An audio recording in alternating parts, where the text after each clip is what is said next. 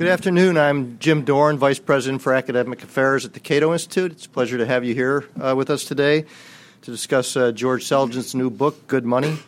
Uh, there's some seats down front here. If you if you want to come down and sit down, you don't have to stand up for the whole thing. Uh, George's book is extremely timely. It's a it's a book on economic history, basically, uh, but at the current juncture uh, with the financial crisis, uh, it has a lot of lessons to teach us. Uh, the full title of the book is Good Money Birmingham Button Makers, the Royal Mint, and the Beginnings of Modern Coinage, 1775 to 1821. What happened was that the Royal Mint at that time failed to satisfy the monetary needs of an industrialized, uh, industrializing economy in Great Britain uh, and private mints uh, emerged spontaneously to satisfy that demand by minting what they called commercial coins. Uh, this is another good example of what Hayek called spontaneous order uh, and the importance of competing currencies or competing monies. Uh, today, what we're stuck with is basically pure fiat money, discretionary government fiat money. Uh, the gold window was closed back in 1971 the dollar obviously is no longer convertible into anything except other little pieces of paper. Uh, so we benefit quite handsomely by having the dollar as an international reserve currency because we get goods and services from places like China and they get little pieces of paper, either uh, dollar bills or uh, U.S. government bonds. So we're getting real goods and services in exchange for pieces of paper. Not a bad deal. Uh, Now, when you have a discretionary government fiat money like we do today, which are inconvertible currencies, it means the value of that currency is simply a function of trust in government. Uh, and the key question today uh, that we advertised is that we said, can government be trusted with the money supply? But a better title would have been, should government be trusted uh, with the money supply? So we're going to have George discuss his book, and I also want to make a plug for the Cato Journal, which I edit, if George doesn't mind, uh, because we just came out with a new uh, issue of the Cato Journal on lessons from the financial crisis, and there's some very good papers in here, and it's uh, available outside. Uh, George Selgin is professor of economics at uh, West Virginia University, where he holds the BB&T chair in free market thought, and he's also professor of economics at the University of Georgia, where he teaches monetary economics. He's taught at George Mason University and also the University of Hong Kong. Uh, George has written widely in the area of monetary economics and is a leading authority on monetary history, uh, also free banking and competitive currencies. He's the author of several books besides Good Money. Uh, they include Bank Deregulation and Monetary Order, uh, readings in money and banking, and uh, his first book, uh, The Theory of Free Banking, which I highly recommend. Uh, he holds a PhD from New York University, and it's a great pleasure to have George here. So let's help welcome George Selgin.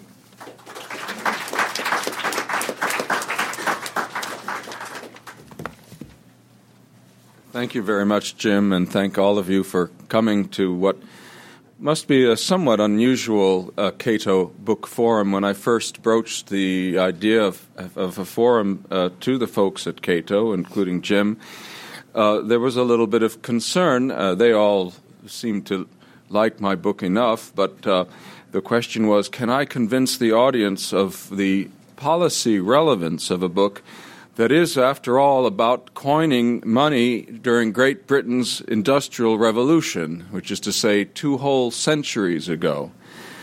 Uh, how could such a story be shown to be relevant in policy circles today? Well, I managed to make the case to, to Jim and, and, and other folks, and so now let me try to convince you. Let's start with something you all, no doubt, already care about, which is the present financial crisis. I'll get to the book eventually, but be patient. Unless you've been uh, uh, living on Mars, you presumably know that the Federal Reserve System played an important part in generating the present crisis through its mismanagement of monetary policy earlier this decade. That is not a minority view. That is not a Cato Institute view. It is becoming the consensus view among monetary economists, some of whom, myself included, have done some rather fancy simulations to show that the bubble in the housing market would have been anywhere from oh, uh, only two thirds to uh, as great to non existence had the policy been uh, more conservative and more in line with orthodox recommendations for focusing on inflation targeting. In any event, uh, uh, the Fed certainly played a big part. So, by the way, did other central banks, if only through following the Fed's lead. What many people, though, don't appreciate so well is that mismanagement of money and mismanagement of money serious enough to cause serious economic crises has been the rule rather than the exception so long as central banks have been in charge of managing money. Consider the Fed's record. It was established in 1914 ostensibly to end financial panics like the one that had broken out seven years before. Within four years of the Fed's existence, starting from what was then a very low rate of inflation, the inflation rate had passed 20%. A lot of people don't know about that or remember it. It was the worst inflation in U.S. history except for one during the Civil War. Then, of course, came in 1920 the most severe deflation in U.S. history. Fortunately, there was no New Deal or stimulus package following that deflation, so the economy had recovered within a year. But then the Fed was at it again, fueling what became the great bull market of the late 1920s. I don't have to tell you about what the Fed did after that. You all presumably know the story of the great monetary contraction that started the Great Depression. Uh, then, just as the economy was beginning to struggle to its feet in the mid 1930s, the Fed decided to double bank reserve requirements, plunging it into depression yet again. Then came World War II with serious inflation disguised by price controls, of course. And then, well, okay, you get the general idea. The Fed's record has been lousy throughout its existence. And the same, by the way, can be said for other central banks around the world. In fact, we have to remember that the Fed is one of the best. That's why the dollar is, relatively speaking anyway, so popular even now. The typical central bank's record has been far worse, somewhere, if you will, between that of the Fed and that of, say, the Central Bank of Zimbabwe. So, uh, why and this is the question that is really at the heart of my book why do we put up with it? Why do we let governments manage money in the first place when they routinely make such a botched job of it? Well, the answer the central bankers uh, would give is a twofold answer. First, they uh, and more fundamentally, they would argue that only governments are trustworthy enough to issue money, or only government authorities can issue trustworthy money. And then they would also add that uh, financial panics in the absence of central banks would be even more serious than they are with central banks in place. I want to address that second argument, but then I want to get around to the more fundamental one about only governments being trustworthy. Uh, the argument that panics would be even worse without central banks is false on two grounds. First of all, it's empirically false in that uh, uh, the pre central banking panics uh, were not as bad, certainly not in this country, as the post central banking uh, panics. The worst of the pre Fed panics was that of 1907, and all three of the panics that broke out within the next within the first 20 years of the Fed's existence were far more serious than that of 1907. Uh, but also, the pre Fed panics were not a result of unhindered markets, but were themselves products of unwise and misguided government inter- intervention in the U.S. financial system, most of it dating to the Civil War period. Uh, I can't go into detail about the causes of those crises because I did promise I would get around to the Industrial Revolution and coinage, and I will. But I'll, I will at least suffice by for uh, uh, uh, settle for pointing out to you that Canada during the 19th century and right up to the 30s avoided major final, financial crises without a central bank. It relied instead on, de- on, on, a completely decentralized and private commercial currency system with notes issued by various large uh, nationwide banks. That was a famously successful and stable system.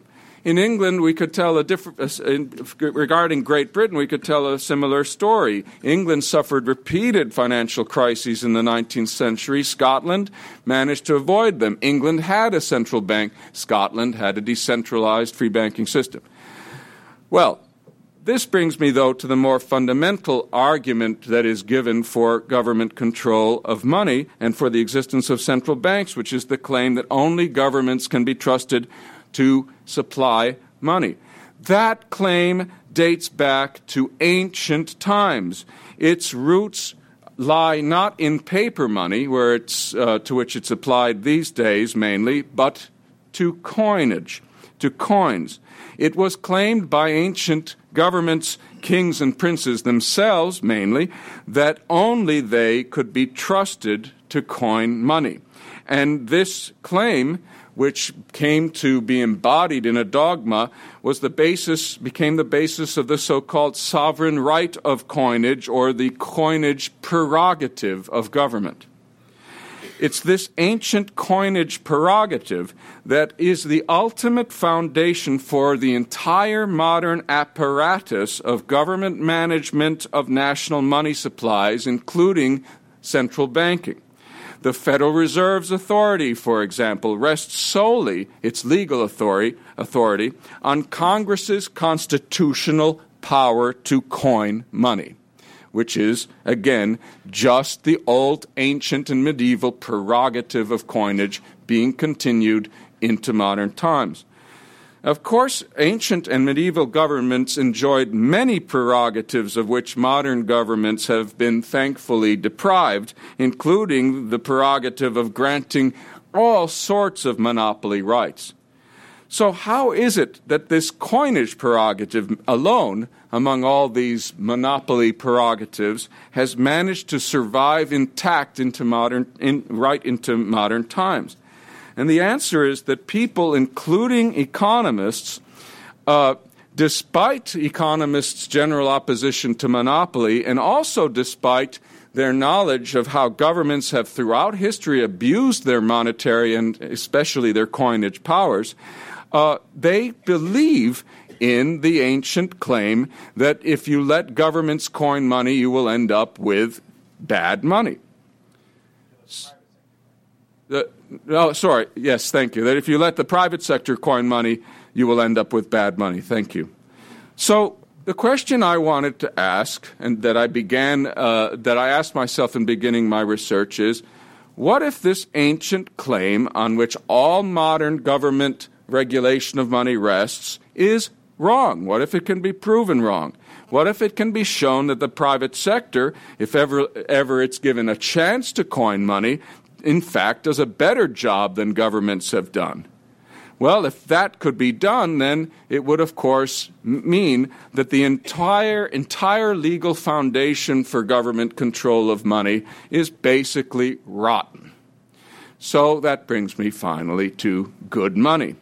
I began this book by asking Has there ever, in fact, been a case where coining was somehow, despite ancient and medieval dogmas, left to private enterprise?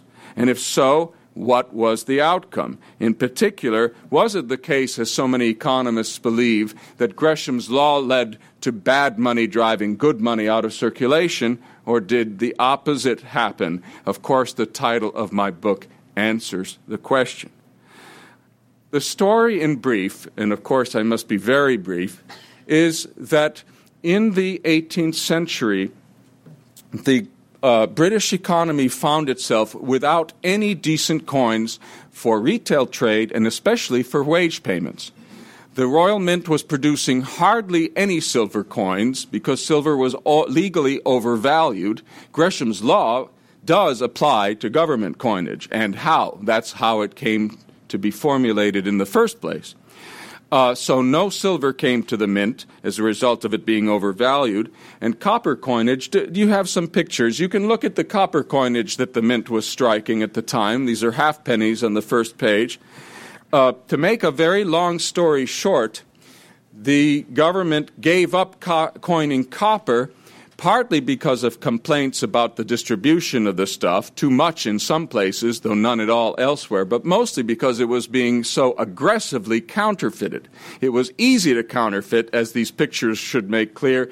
You see on the top an actual legitimate uh, regal halfpenny in this kind of typical state they were in as of the 1780s, and at the bottom, a fake. Anyone could fake those coins. So the mint stopped coining copper. No copper and no silver, hence, no money for most payments. It's then that the private market stepped in because the government refused, despite entreaties from ent- enterprise, to supply decent coins.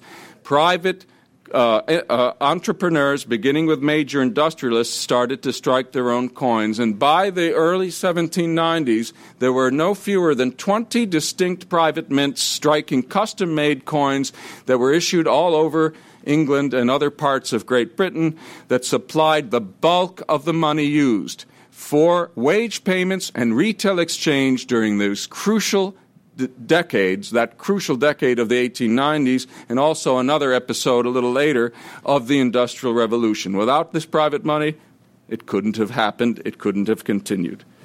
Now, um, if you turn the page, I don't have time to elaborate the many ways in which this stuff was better than the government stuff.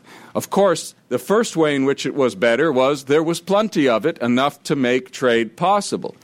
There was no inflation based on it. It made up a, for a shortage. It didn't create a surplus. These coins were denominated in the same halfpenny and penny units that had been common before, so they didn't create unit confusion. But look at the engravings. First of all, they're beautiful. Okay, who cares? Collectors care, but never mind. From an economics point of view, they were very hard to counterfeit, and so they avoided the problem that had afflicted the official regal coinage and that had ultimately caused the Royal Mint to just stop producing the stuff. But uh, they had many other advantages. If you look at the coin at the top, it's a typical example of the early issues. They were, by the way, heavier than the government's official issues. That top coin, one of the first, they were struck 16 to an ounce for the penny unit, which is, of course, a higher weight than the government's 23 pennies per ounce. But generally speaking, the quality was better. The best single the best single statistic I could cite to prove that point is simply this that in most towns, in most towns where private and regal coins could potentially be used in exchange, private tokens or coins commanded a 100% premium over the other coins, which is to say, you had to pay twice as much if you tried to use something that pretended to be uh, an official coin. That's the market's verdict, the one that really counts.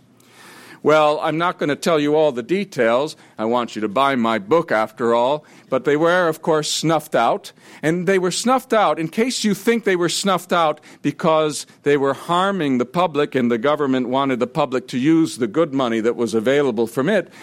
Uh, it, it's easy to prove that that's not true. The government hadn't put its own coinage act together when it prohibited the issuance of private tokens, and people literally were left scrounging around. They even had to use worn out French sous to make payments with. A government that was concerned about people having better money wouldn't force them to settle for having none at all.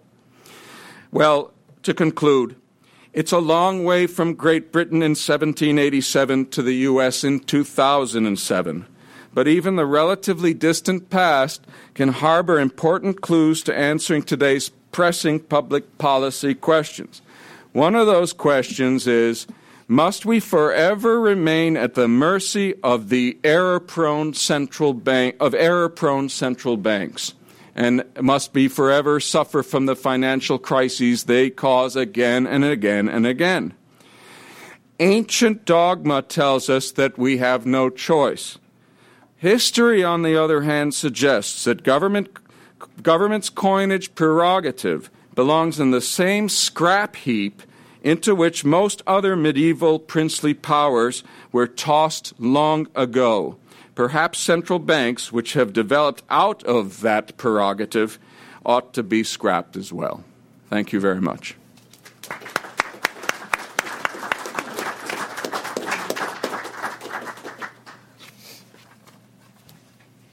Thank you very much, George. Uh, if you look at George's book, he's got some beautiful illustrations in here of these old coins. Uh, th- these would be great collector items. They're probably worth more than a penny now, George, but you know. They are, yeah. but not that much. Some of them, you'd be surprised. Uh, our next speaker is uh, Steve Hanke. Steve is the professor of applied economics at Johns Hopkins University. Uh, he's also co-director of the Institute of Applied Economics and the Study of Business Enterprise.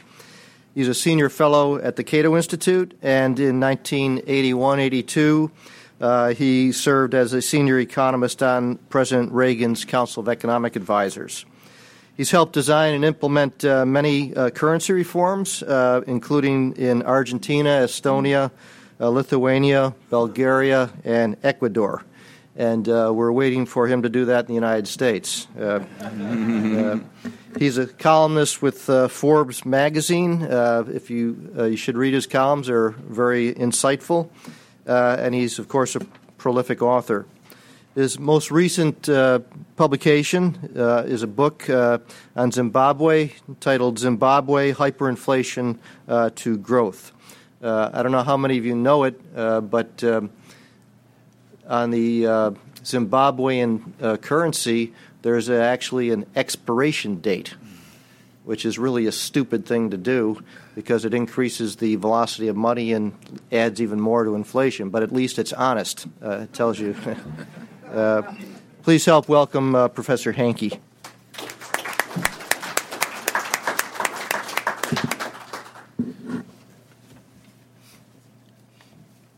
Oh, thank you, Jim. Uh, ladies and gentlemen, uh, let me begin by congratulating George on a fine piece of scholarship and also to indicate that I think the Independent Institute and University of Michigan Press did a fine job in publishing a, a quite ha- handsome volume. Those photographs are really quite spectacular and tell part of the story at any case. Uh, they're better than the Xerox copies you have. But uh, in any case, my sentiments uh, about the book are, are really summarized in uh, comments made by Milton Friedman when he endorsed the book and Leland Yeager. Now, Friedman, of course, we all know, uh, was a great economist, but he was a great uh, historian um, and monetary historian that knew how to use a sharp pencil. And he said that George Selgin's story of how private enterprise solved a monetary problem that threatened seriously to retard the Industrial Revolution is a splendid piece of historical analysis. He has done an incredible job of unearthing all the details of what went on in Britain in the late 18th and early 19th century. It is a fine example of historical research. So that's Friedman on the book, and I, I completely share those views. Now, Yeager uh, was a great, eh, not was, he is a great economist, but Yeager is really the master wordsmith uh, expert in, in, the economics profession.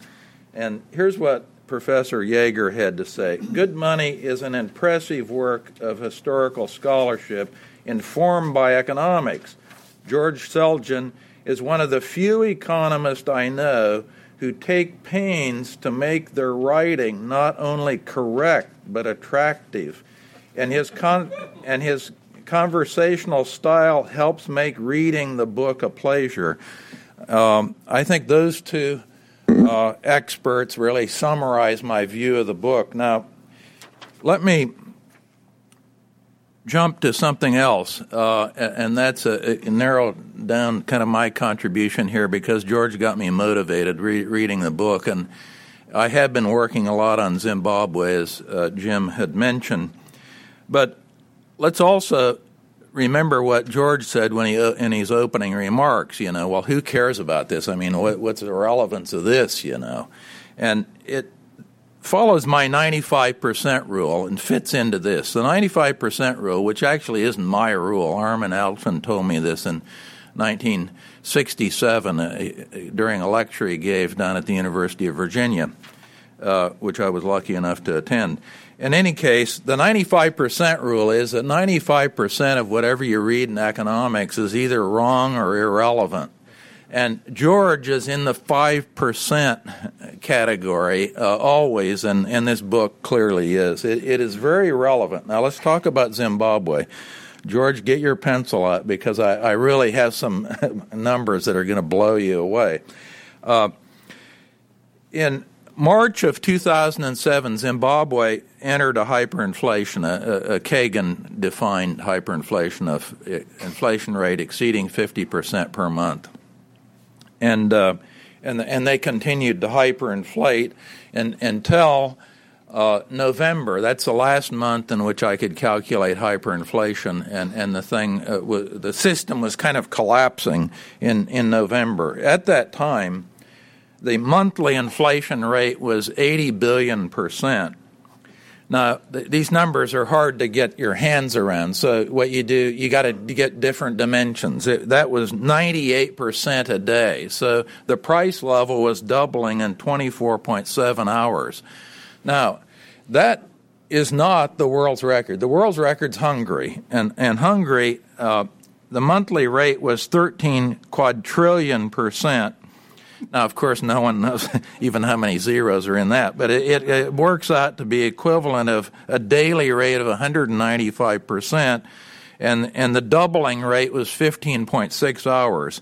Now, to give you an example, uh, another recent one that this has almost gone completely unreported, but I, I was involved and in, in there as uh, an advisor prior to this in Yugoslavia, so I followed it very closely. That, that Yugoslav hyperinflation under Milosevic peaked out in January of 1994 at 13, uh, 313 million percent. That's 65 percent a day. It was taking 1.4 days to double a price level. Now we get Germany, the th- the one we really know about, uh, in October of 1923 was the peak. It was only 29,500%, the monthly rate. That was equivalent of a daily rate of 21%. It was doubling in 3.7 days. So Germany's just way down compared to Yugoslavia, Zimbabwe, and Hungary. That sets the, the scene a little bit, George. Now, George was talking to you about shortages of coin. Well, now we have notes. And in Zimbabwe, there was a huge note shortage. There, there were two types of money, uh, shall we say, circulating. One, uh, most of the money, the bulk of it, was done electronically. So if you wanted a large foreign exchange transaction or a debit card transaction or, or check writing or any of this kind of stuff. It was all done electronically. So you had a, a very high inflation rate with that. But there was a, a huge cash shortage. Um, and there, was, there were symptoms of this uh, way back before the hyperinflation. The annual inflation rate in Zimbabwe uh, got up to 56% in 2000. So, using that as kind of a starting point, and uh, before we get into the hyperinflation, we've got a very high rate of inflation. But in 2002, we noticed that the state put cash withdrawal limits on bank accounts. So, this is one symptom that you, you've got note rationing going on. And the limit in 2003 in July was 3,000 Zimbabwe dollars you could take out. Now, that was equal to about one U.S. dollar at the time. You could buy about three loaves of bread with that. Uh, also, in 2003, it was widely reported the, the banks were complaining that, that even with the cash rationing at the retail end, the withdrawal limits, the daily withdrawal limits, the banks were complaining that even they didn't have enough cash to meet these limits, uh, people coming in. They said that they were getting about 10% of the normal supply of cash coming from the central bank. Now, let's look at the the premiums involved. Uh, the premiums involved, uh, George didn't mention the relevancy of, he wrote a Wall Street Journal article in January about Argentina. Argentina actually has a coin shortage right now. And, and, and the coins are going at about an 8% premium. So, and, and, and George mentioned in England you had a 100% premium. I take it that was a maximum or. No, this was not the premium above market value for the Regal coins that was the the premium uh, on the private coins compared, compared to, the pre, uh, uh okay. But actually, the Regal coins were discounted fifty percent. Oh, okay. Yeah. Okay. We so so we have uh, the modern relevancy of the, of the premium argument is that you have a big cash, uh, coin shortage in Argentina. This has been going on for over a year, and, and I don't know exactly what the uh, premium is now. But George reported a, email from a, a Argentinian journalist just yesterday saying si- it was six. Six. So it's so they're improving a little bit. Uh, you, you, reported a yeah fl- fluctuates. I, am sure uh, greatly. So on to the Zimbabwe story. Uh, so we, we have the symptoms of, of, a, of a note shortage. So I started looking into the thing. After, I mean, I knew this was going on, and, and one thing I'd recommended in my book, which is on the Cato website, uh, is a Cato uh, report. I think maybe it was even distributed if you picked it up coming in. Uh, one, I, I, had three options to solve the hyperinflation. One was some form of dollarization, two was a currency board, and three was private banking. They had private banking in Zimbabwe, uh, and it worked very well.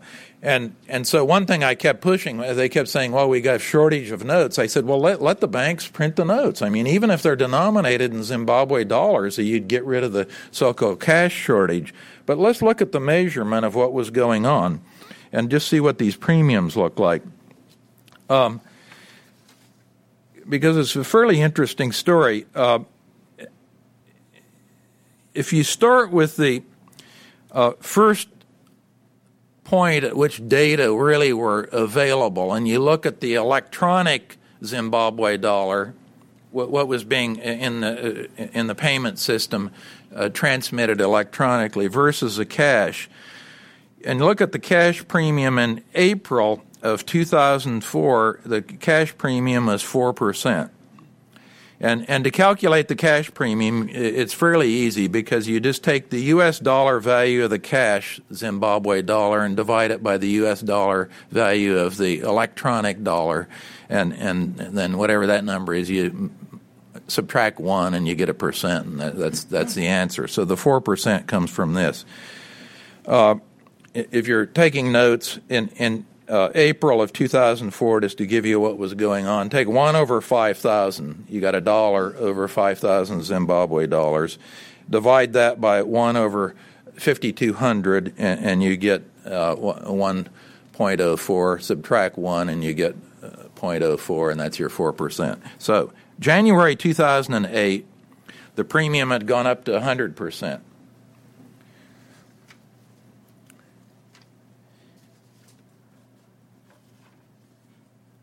July 2008, there was a German, the, the notes were being supplied uh, from a printer in Germany.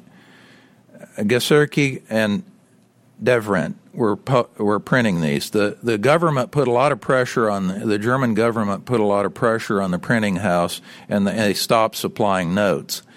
Uh, at that time, the premium was 131 percent, the note premium, and that was in July on July 1. On July 31st, after they stopped, the premium had gone up to 471%. So there was a, they were scrambling around trying to figure out what to do. Then the, the situation just simply got worse with time. August 2008, the premium goes to 500%. September 2008, it goes to 1,700%. October 2008, it goes to 35,900%. And on the 3rd of November, this is before the system completely imploded and collapsed, it, it was 900 million percent the premium. So George, I, I, don't think you're going to beat that one. But uh, at, at, any rate, there clearly was an enormous shortage of cash. Uh, the cash, uh, I, I, should say, the, the, the cash stopped circulating completely. The, the electronic did in November, okay? and, and we go on through the, the, the month of January. And on January 31st, they, they redenominated the Zimbabwe dollar for the third time. They whacked 12 zeros off of the thing, and, and people simply wouldn't accept it. It, it, they, they, they wouldn't use it for anything. It was such a nuisance and, and, so discredited that, that people simply wouldn't accept it and do anything with it. So what happened, you have really a Hayekian kind of thing going on here with spontaneous dollarization was occurring all the time during the hyperinflation, but then it accelerated, and now the central bank has fortunately been quarantined. The Zimbabwe dollar is is finished. Uh, uh, Kurt Schuler actually sent me a a photo of they're using it now on large billboards. They use that. It's cheaper than buying new paper. You just use the old Zimbabwe notes and put them up on these huge billboards and so on. So at any rate, uh, what what this scholarship and historical research is, is showing us is something that is relevant today. I mean, it's relevant in Argentina. It was it was definitely relevant in, in Zimbabwe. And if you just think about the thing a little bit and collect the dot, uh, connect the dots, I, I think there's a lot you can run with even before we get to uh, abolishing the Fed, George, or anything like that. These things are going on all the time. And uh, when you think about it and think about the private alternatives that could take their place, uh, that is, take the place of the central banks, I think we, we have some, something to, to say and, uh, and, and really get a policy debate going in whatever country blows the thing up next. Thank you.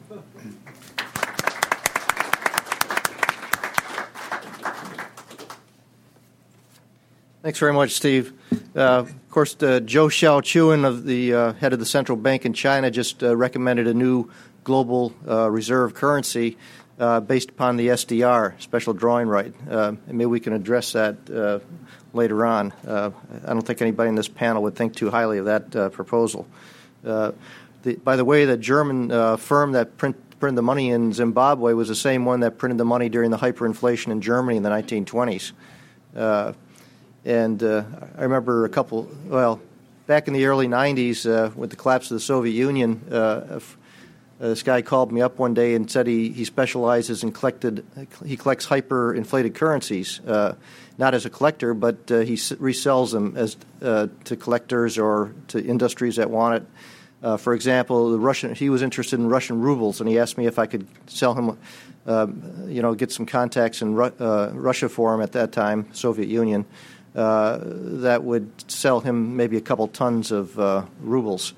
Uh, so I gave him a couple people's names that I knew, uh, and I don't know whether he ever did that, but what I read later on in the Wall Street Journal was that they had used the Russian ruble, which was then worthless because of the inflation and everything else.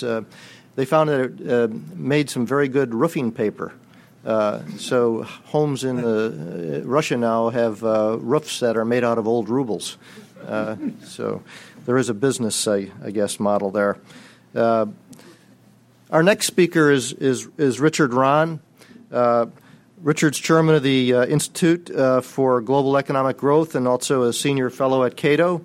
Uh, he writes a weekly column for the Washington Times, which he's been doing since uh, 2001, I think it is, and uh, he he writes often for the Wall Street Journal, the New York Times, and uh, numerous other newspapers. And he uh, he's a very prolific author, and he's also uh, on the TV quite often expounding free market ideas. he's one of the most articulate spokespeople for the free market and limited government. From 2002 to 2008, he served on the board uh, of directors of the Cayman Islands Monetary Authority, a real hardship uh, uh, tour of duty, I think. He had to go down to the Caymans uh, quite frequently. Uh, in the 1980s, uh, Dr. Rahn served as vice president and chief economist of the U.S. Chamber of Commerce. Uh, he's taught at Florida State University, at George Mason University, and at uh, uh GW University, George Washington. And he's currently on the board of visitors of the Pepperdine University School of Public Policy. Uh, Richard holds an MBA uh, from Florida State University and a PhD from Columbia University. please help us welcome Dr. Rahn.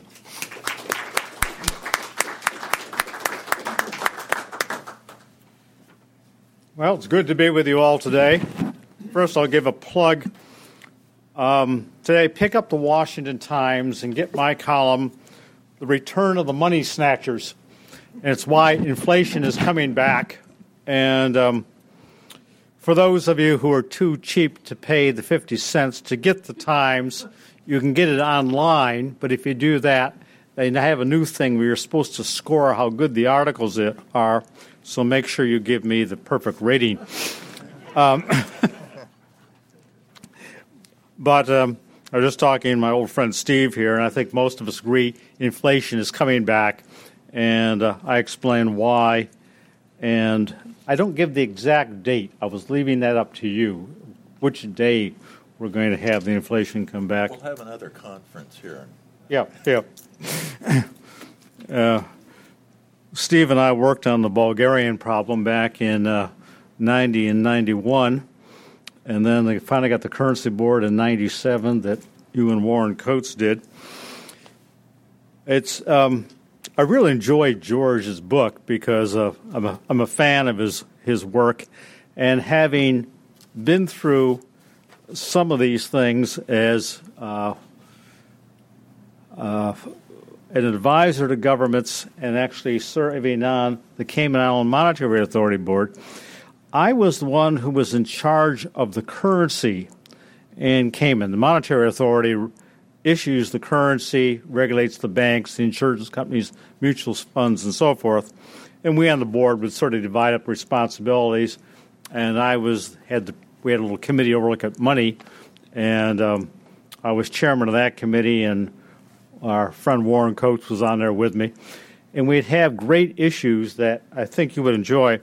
One is here. I'll pass this around.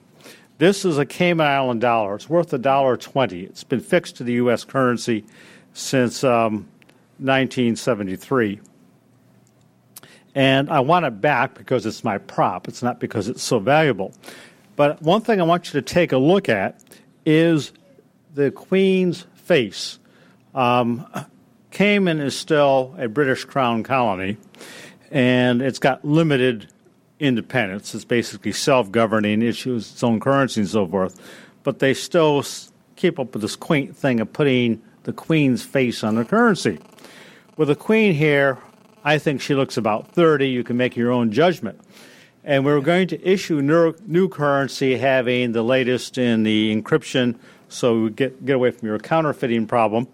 And one of the big debates that's going on is how old should the Queen be on the currency? Now, the Queen, I think she's 82 now, and they thought it'd be unseemly to put an 82 year old face on, but having a 30 year old face seemed a little bit strange too. Bermuda recently reissued their currency, and the Queen's about 50 or so on their currency. And here, if one of you just wants to start passing this around, and you can make a judgment of how old the queen should be on the currency. But the Royal Mint still mints the Cayman coinage.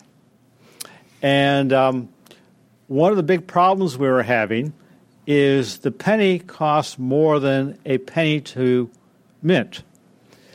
I wanted to put out the coinage for competitive uh, tender to see who could mint the coins most cheaply. This is several years ago, long before you'd written your book. And um, they were explaining to me that just couldn't be done, that the Royal Mint has always minted the Cayman coins and would have to continue to do so. And I could never find a law to this, but it was just. Uh, I also suggested taking the Queen's picture off the uh, currency because I thought that was a way to get around the aging process and only put on dead monarchs like we do with dead presidents, but they didn't like that idea either. um, when you were talking about Yugoslavia and Zimbabwe, Uh, S- Steve and I had worked in a number of the Eastern European countries in the early 1990s and uh, Soviet Union. And I had been an advisor to the Gaidar government in Russia when they had their currency collapse through the dollarization of Russia at that time. And Viktor Yushchenko, who is now the president of Ukraine, at that point was the central bank. And his wife, who had a woman named Kathy Chumachenko, who had been, she was American, had been to the U.S. Treasury uh, before she had married um, Victor. Uh, she was there as an advisor um, to the government. And I was in Moscow, and Kathy calls me up and she says, Richard, you got to come down here. We're in a horrible situation. We've got this hyperinflation going on, and nobody knows what to do. And I had other things to do in Moscow, but she persuaded me to come on down. I came on down, and I had known Victor a little bit in some of his trips to the U.S. beforehand. And he was getting ulcers, and it was just a, a terrible situation because they were saying inflation was a percent an hour. And when you were giving these percentages, I never understood how anybody actually measured these kind when when they get up to those kind of rates. I mean, how do you know? Except our breakfast menu each morning, you know, the eggs were about twice as much as they were the, the previous morning, so we knew there was a problem. um, so I got I went over to the central bank and sat down with Victor and his people, and I wanted to find out what was going on. You know, why they were expanding the money supply so much. And as I started just talking with people, I saw they had no clue of how money had value. And that wasn't the first time I had encountered that. I know you encountered this in a number of these countries. From the old communist system, the people, you know, they had no notion of money having value or how it actually had value because the ideal with uh, Marx and Lenin and so forth was to abolish money. You know, they, they if you go back, they wanted to abolish money. That was part of the lunacy of the whole system. So there wasn't there were not people there who really understood how money had value, and we we saw that in many of these countries. Um, well, basically, the bottom line was in Ukraine, the problem was the central bank was not the only uh, provider of money. That any government department, the defense ministry, the agricultural ministry, could just write out their own checks. And the Parliament was passing endless spending. Reminds me a lot of the U.S. Congress over the last few months. You know, they just had an endless checkbook writing out things, and that's where the various departments were. I, I went over and talked to Minister of Defense, and he, when he needed something, he just issued this. And the central bank then was supposed to actually provide the money, but there was no budgetary control at all. Um, And it's interesting how you get into these various hyperinflations. Well, uh, I tend to be a long run optimist despite what's going on at the time. Um, and I'm, I'm, I'm, a little bit of a, a, a techie and have been involved in technology companies over the years. And I see technology often can get around or leap over government incompetence. And one of my favorite devices now is this BlackBerry, which I'm totally addicted to. And I keep trying to think of how much this has increased productivity and actually has offset uh, basically inflationary monetary policy just because of the huge productivity gains we get out of Blackberries and a lot of the other uh, devices we now have. And when I was reading George's book, I was thinking about this because he's got a long discussion there of how one reason the private minters were so much better than the royal mint is they had adopted the most recent technology, the steam engine. And the royal mint was still out there, you know, people hammering these out there, uh, coin by coin. And while the uh, the private minters had developed the steam, uh, found how they could use a steam engine to really knock off huge quantities of these coins, which were needed at the early days of the Industrial Revolution. Well, we have now, we don't have the shortage of coin, but I think technology can enable us to actually overcome what I see is the coming inflation, not only here, but in most other countries around the world. Basically, The problem is you look at the huge issuance, or it's in the pipeline now, of, of bonds that will have to be sold by governments. I think the U.S. government now is running a deficit of about 150 billion a month. I guess in April that will really jump up as they do the income tax re- refunds. Uh, but I was in Britain a few weeks ago, and the British are going to be issuing another trillion and a half of bonds over the next couple of years with their stimulus package. And many European countries have, quote, stimulus packages. And um, the Chinese even have a stimulus package. The Japanese are very deep trouble. Their economy has been dropping at about a 12% annualized rate. Their uh, debt GDP ratio will be over 200% by the end of this year. We were at about 37% uh, last year. We will jump up, what I think about 78% or so. and Any of you know precisely or what the estimate is now by the end of this year with all the new issuance. Uh, we're we're funding 40% of our expenditure this year by debt. So the question is who's going to buy all these bonds that are being issued? And what kind of interest rates will we have to get to sell those bonds? And of course, the central banks will be the buyers of last resort.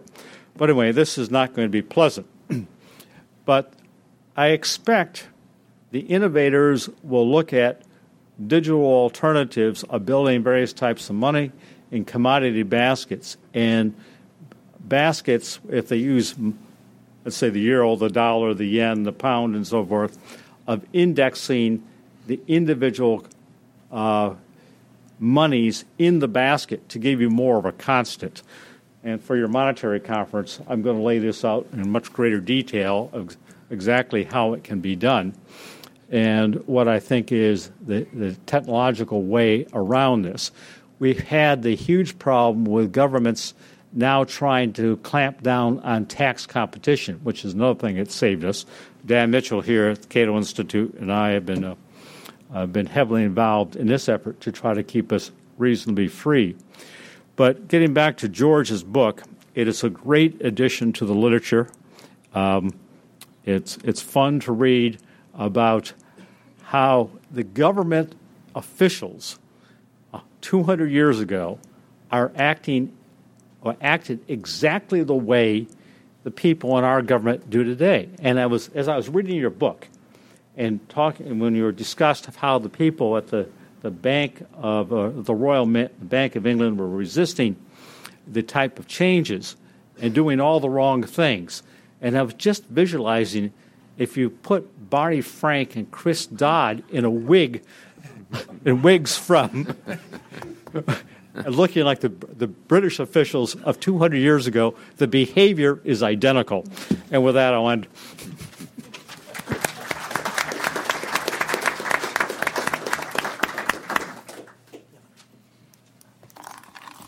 Thanks very much, Richard. Uh, since he mentioned the monetary conference, I should probably uh, let you know that the Cato's annual monetary conference, which is the 27th annual monetary conference, uh, which I started running when I was about 10 years old, uh, is going to be on restoring global financial stability, and it'll be, it'll be here at Cato on November 19th. And uh, it's it'll be posted on a website. I think it might be up there now, uh, and the program will be finalized within the next couple weeks. So, uh, if you're interested in that, I encourage you to take a take a look at it. Uh, we're pretty much right on time, thanks to, uh, to our speakers here. And um, what we'd like to do now is, um, I think Steve wanted to uh, take a minute to uh, to uh, say something, and uh, then we'll go into the question and answer period. And I think we have about 20, 25 minutes for that, and then we'll go upstairs for lunch. So you can take the questions seated. And uh, if you just, uh, after Steve gets done, uh, I'll start taking questions. But just raise your hand and um, just if you could identify yourself and your uh, organization and uh, keep the questions uh, pointed and no speeches. Steve? Actually, Richard reminded me of something that again shows how relevant this book is, and that is in, in 1990, I can remember uh, one of the early times that I'd gone into the Bulgarian National Bank to see the governor to talk about, you know, a, a currency reform and, and what they had to do. uh, the, another issue came up that, that was really riveting and, and, took a lot of time, and that is at, at, that time, the largest note circulating in Bulgaria was a 10-11 note. I've got one in my office. It's a little tiny th- thing, you know, uh, miniature kind of size but it it was I can't remember what it was worth right now off the top of my head, but al- almost nothing. So you'd have to have like a semi truck to to buy you know your weekly groceries or something like that. So I said, well, the, you know the biggest thing, and I didn't use the private alternative, but I, there is a private alternative in this story. Uh, I said, you know, you've you've got to get some big denomination notes. You know, there's a huge note shortage. That's the immediate thing that's uh, riling the public up and so forth. So I walk out of the Bulgarian National Bank, and and some guy in those days, you know, you, you had guys uh, valuta, you know, exchange, exchange in the front. They, so I went up and started talking to the guy, and he was speaking a little English. He was for, he was a Polak. He was a Polish guy, and so I, I said, well, uh, you know, what kind of rates you you have for exchange? And he said, well, what what denomination lev do you want? And I and I said, well, I don't know. What do you have? And he says, well, what do you want? A hundred, fifty, ten? You know, so there there was a private uh, alternative that was that was taking place uh, if you were stupid enough to realize that uh, uh or not realize that 10 was the the limit and they hadn't redenominated anyway that's the Bulgarian anecdote. I, I, just want to add one thing because Steve and I were out there working there roughly the same time, and I had a fellow working for me, and he spent most of his day running around town doing money exchange. And Gensel would have this briefcase, and we'd go off like we went off to lunch or something. And he would come in, and he was the guy with the briefcase just for us to have lunch and open up and take these huge wads of bills. Remember over the Sheraton Hotel, he'd be in there constantly exchanging. Yeah. He spent his whole day for us running around doing money exchange. And you start to look at the cost of that in that kind of society. I think, uh, Don, you had a question?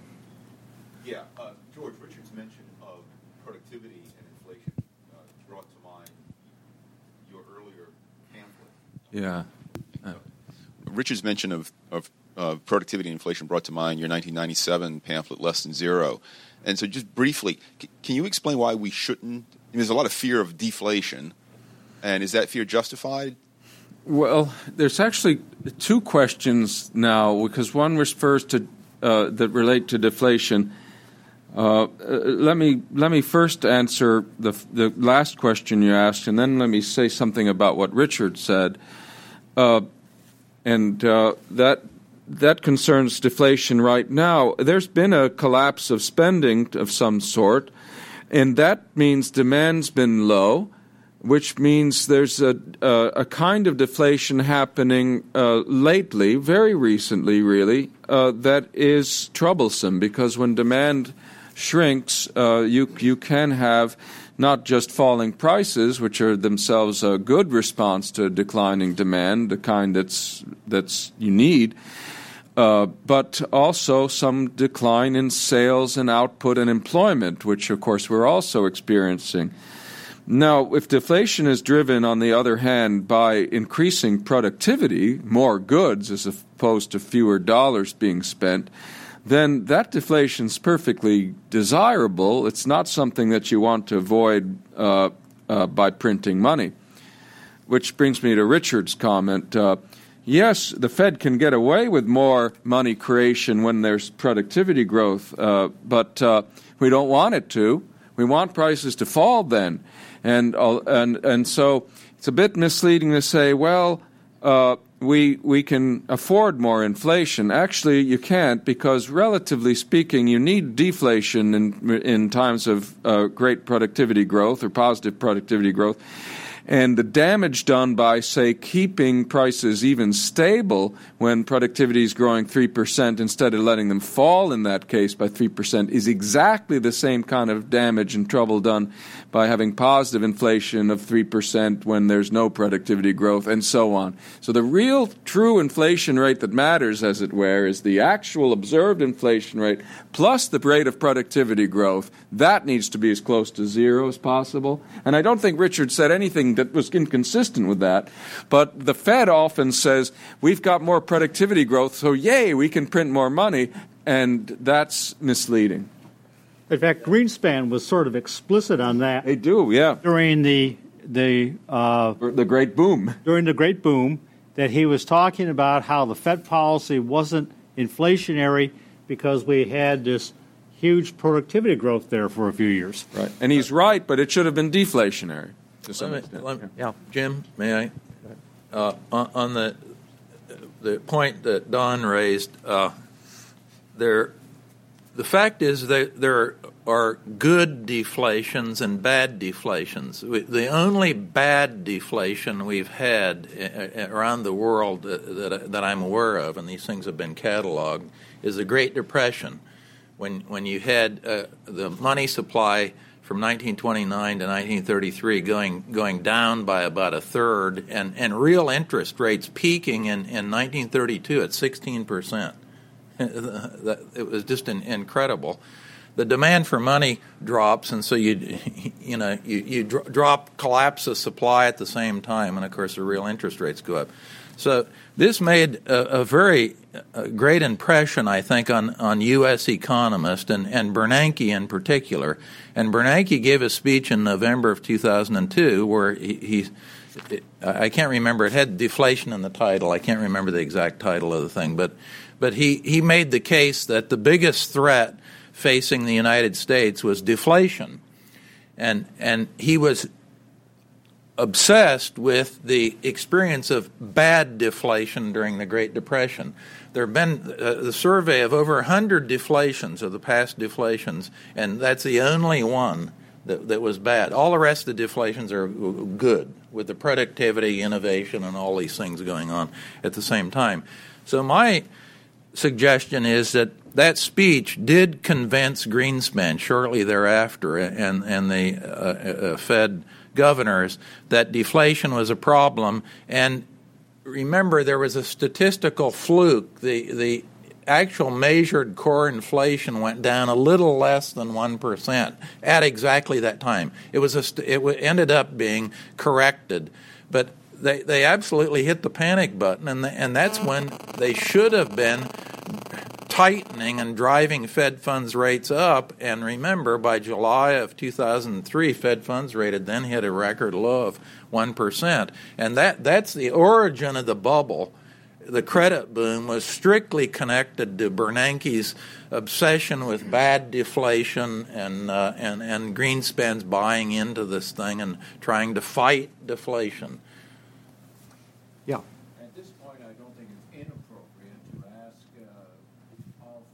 You what what you think the prospects for inflation in the United States are uh, for the next uh, two or three years, uh, and if you want a target to uh, shoot at. Uh, a friend uh, of mine who is known to all four of you said to me on inaugural day that 10% inflation was already baked into the cake before any before the Obama regime did anything before the uh, Fed did any further damage, 10% inflation. He couldn't predict when it would come exactly or how, but he said it was baked into the cake. Well, I, I you, how do you want to do this, Jim? Why don't you, you go first, let, let Richard and, and, and uh... well, I think a, lo- a lot's probably baked in the cake. It depends on what the Fed actually does. Now, they remember the once the the panic occurred, the demand for dollar liquidity uh, uh, skyrocketed, and and uh, uh and and the Fed made a lot of liquidity available. I mean, since since August, the, they've gone from 800, a little over 800 billion, the size of the balance sheet, to almost two trillion. So so they have a big balance sheet, and and I think the economy is about ready to snap back because usually in these sharp panics, uh, we, we end up with uh, kind of the, the Zarnowitz rule is that if you get a sharp panic falling, you're going to get a sharp snapback in the economy. So I, I think earlier rather than later, the economy will start snapping back, and commodity prices have already stabilized the first week in December.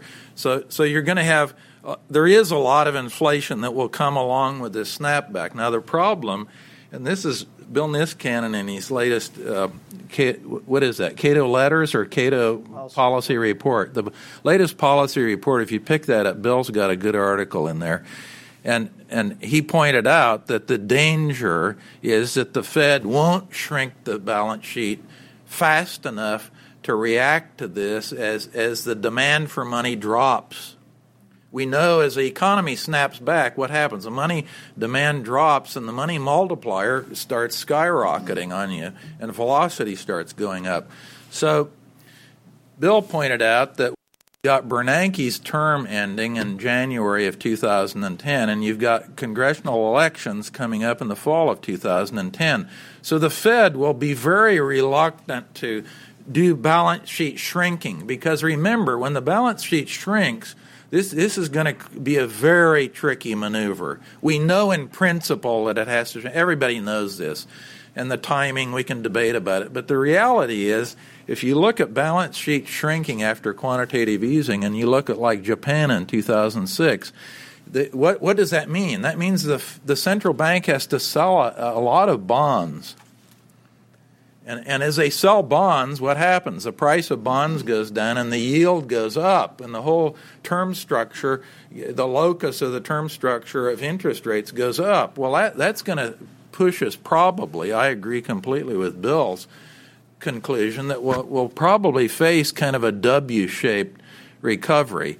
So we start snapping back, inflation comes in, they'll set on their budget, the, this big bloated balance sheet for too long and it is in that sense under that scenario it is baked in the cake if they wait too long. And and then they will come in and and start shrinking the balance sheet selling bonds driving bond prices down yields up and we'll go into then to another recession. So there's where you get the W shaped thing. But it, but it depends on what they do. I mean, it isn't necessarily baked in the cake. If they started shrinking the balance sheet aggressively now, which they won't, I, I don't think that is a likely scenario. I mean, this is just not probably not going to happen. So it probably means the most likely scenario is uh, as Richard pointed out in his piece today, which I haven't had time to read, even though I do pay 50 cents for that paper every day, or whatever the subscription rate is, I, I agree that it, it, it, probably is baked in the cake. And, and the way you invest on this, I, I, I remain very bullish on gold, even though it's, it's been knocked around recently. And, and the, the also the Treasury inflation adjusted uh, inflation index securities so I, I, think that's where to be if this is if you think this W thing is really uh, the most likely scenario. I, I, wouldn't hold a, a, any bonds. I mean, except Treasury and, and, and, and, unless the indexed, I, I, wouldn't. Under this scenario, unless you were a trader, if you were a, kind of a, a slow investor, not turning over your portfolio very much, you, you wouldn't want to be in nominal bonds because as they shrink the balance sheet, we know bond prices are going to tumble. Richard, did you want to? Well, I, I agree exactly with what Steve said. And again, for those of you who don't want to take notes on this, uh, just pick up the column today, and it, it's based on uh, Niskanen Hanke economics, because we all agree on that. We have a friend and colleague, Warren Coats, who had been at the Fed and the IMF for many years. He disagrees somewhat. He keeps arguing that Bernanke and company can bring out, uh, you know, uh, withdraw the money quickly enough so you'll not your 10% scenario. I think Warren's up about 5%. I've got a running bet with him on this. In terms of the trigger, um, I think there's a trigger being baked in that's going to hit quicker, uh, and that is oil prices. And I did a piece on this a month or so ago. The present price of oil, about $50 a barrel, you look at the long run of, of lifting cost, the marginal lifting cost of how much oil you can bring up at that. In the same way, it takes us a long time to expand oil supplies. It also takes a while to actually shut things down and there's been a lot of shutting down now going on. And as the Chinese economy, we're seeing the Asian economies, other than Japan, already starting to come back, as they pick up, and it's still the growth of uh, auto ownership, particularly in Asia, is expanding. That demand for oil and gasoline is going to come back, and the difference between how much is produced and how much we consume is very small. In the same way, we got that very sharp rise up uh, a couple of years ago, and we had then they had the big fall. Well, the Canadian uh, oil sands, a lot of that production is being slowed down. I'm betting that the oil prices will come back very sharply sometime over the next few months. It could even be as early as this summer. And as Steve pointed out, commodity prices have already bottomed out. They're starting to rise again. And people have now built up these big cash balances, individuals, companies, and everything else, because people see deflation and it makes sense to sit on cash during deflation.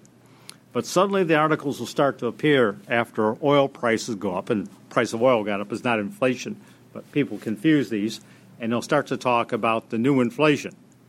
That time, people will want to get rid of these cash balances, which will fuel this, and that's why I think the idea of the W recession going up, down, back up is right on the money. And I think that's the that's the thing we'll notice. And at that point, I think we can get this mini boom which will clearly turn into a little inflationary boom. Some point the Fed is going to have to put the brakes on, and I think your political scenario is right on, and we're going to have a continuing mess over the next three or four years.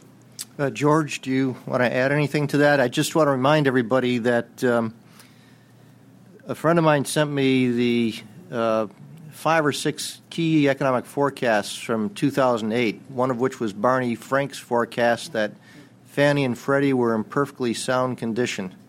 So at Cato, we don't make too many forecasts, but that's why George's book is so important because it looks at economic history and it derives lessons from the economic history. And I think uh, one of the key lessons today is what's the future of government fiat money? Um, I don't expect a hyperinflation in the United States, but if we have a serious inflation, uh, what does it take to make the transition from a government fiat money to uh, a private competitive system. how do you get from one to the other? I, maybe George wants to discuss that for a second. Well, I I, uh, I, I don't think I'll chime in on what's going to happen. Uh, most partly because uh, I'd like to talk about my book, but uh, but uh, but but but uh, the the the thing that and this relates to the the book. The thing that I'm interested in is is something a little bit different than the usual discussion. We can, uh, and it's important to discuss uh, what the Fed is up to and even how we could make it do a better job. I've, I've been engaged in a lot of discussions myself of that on that, and I've written about it. But the bottom line is that the the question: You want to have these discussions about how to handle uh, an economic crisis and how to deal with it and what to predict about it you want to keep having him every 10 years or not?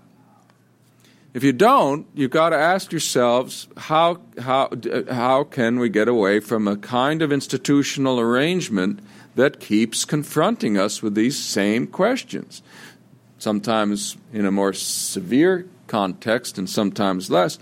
Look, seven, five years ago, two years ago even, but let's say three anyway, uh, people were talking as if the problem of central banking and monetary management had been solved because, after all, look at what Alan Greenspan's done. See?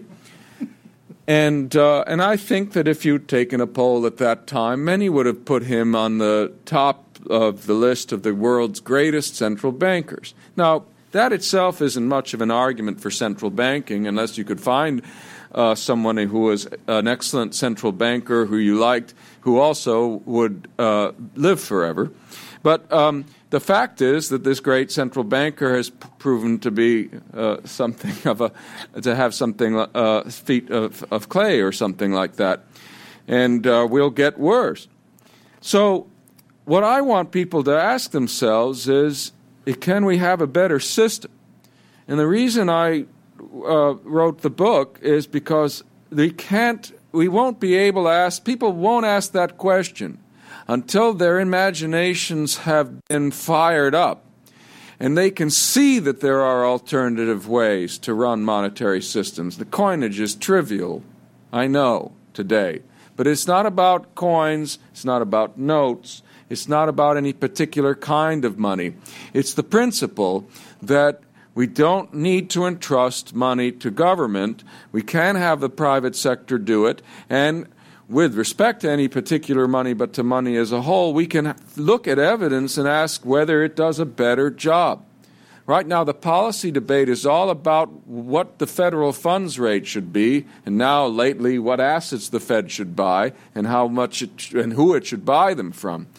But the debate ought to also be about real alternatives because I'm telling you, I don't make forecasts. I'm not one of the economists who believes that he can do those, and I do think some people are good at it, but not me. But I will forecast one thing. I don't care what anyone comes up with with regard to this crisis as long as they're dealing within that limited frame of alternatives. It's not going to be the last, and it might not even be the worst that we see in our lifetime. So we need to broaden this discussion. Um, I wanted to call on Kurt Schuler for a minute to see if Kurt has any comments on the book because Kurt's an expert uh, in this area. Kurt, did you want to say anything or?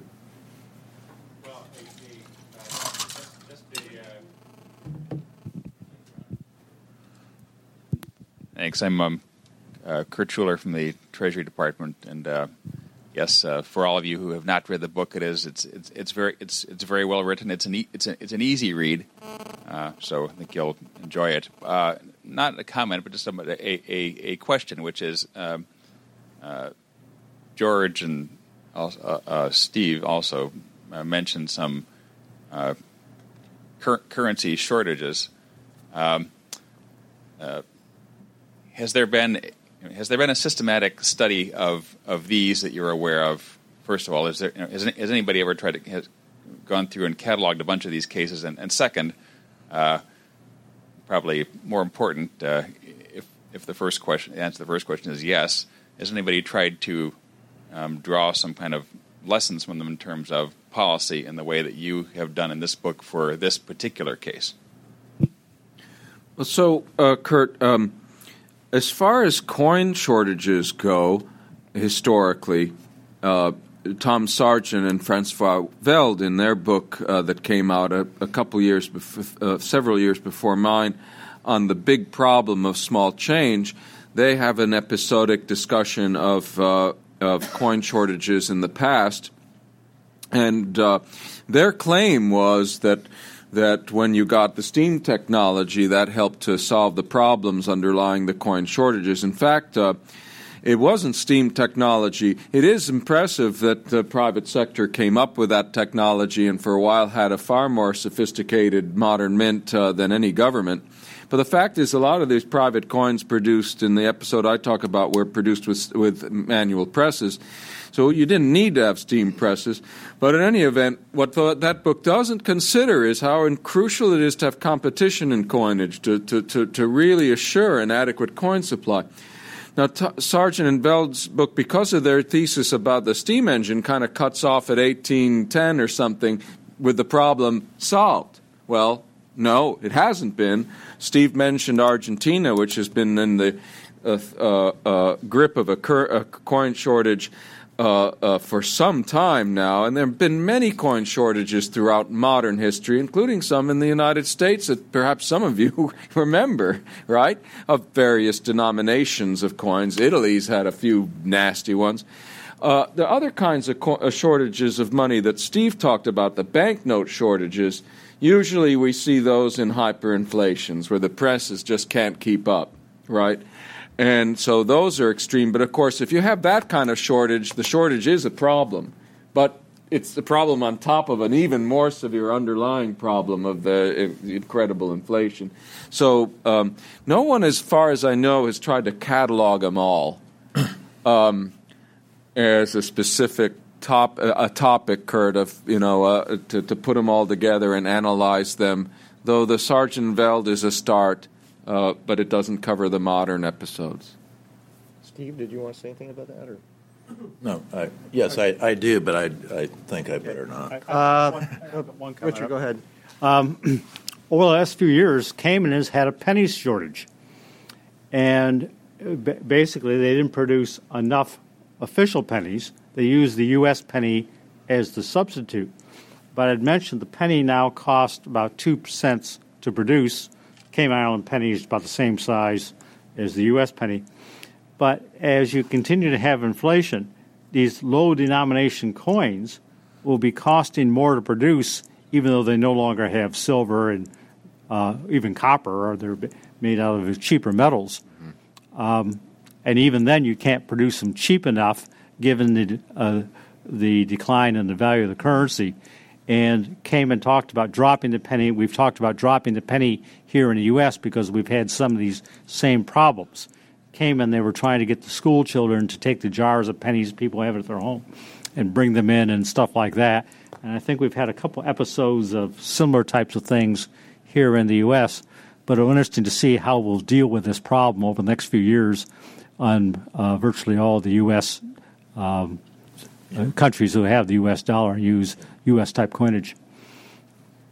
Yep. Uh, I, I well just make a reference to, to one thing. I, I think it's very important that uh, that we, we might all be aware of the Fed's role in creating the bubble, the the credit boom, and the and, and eventually the, the the bursting bubble. But if you really look at the press on this, and, and, and you, they, they, they have been snowed completely by Greenspan's relentless campaign to say the Fed didn't have anything to do with it.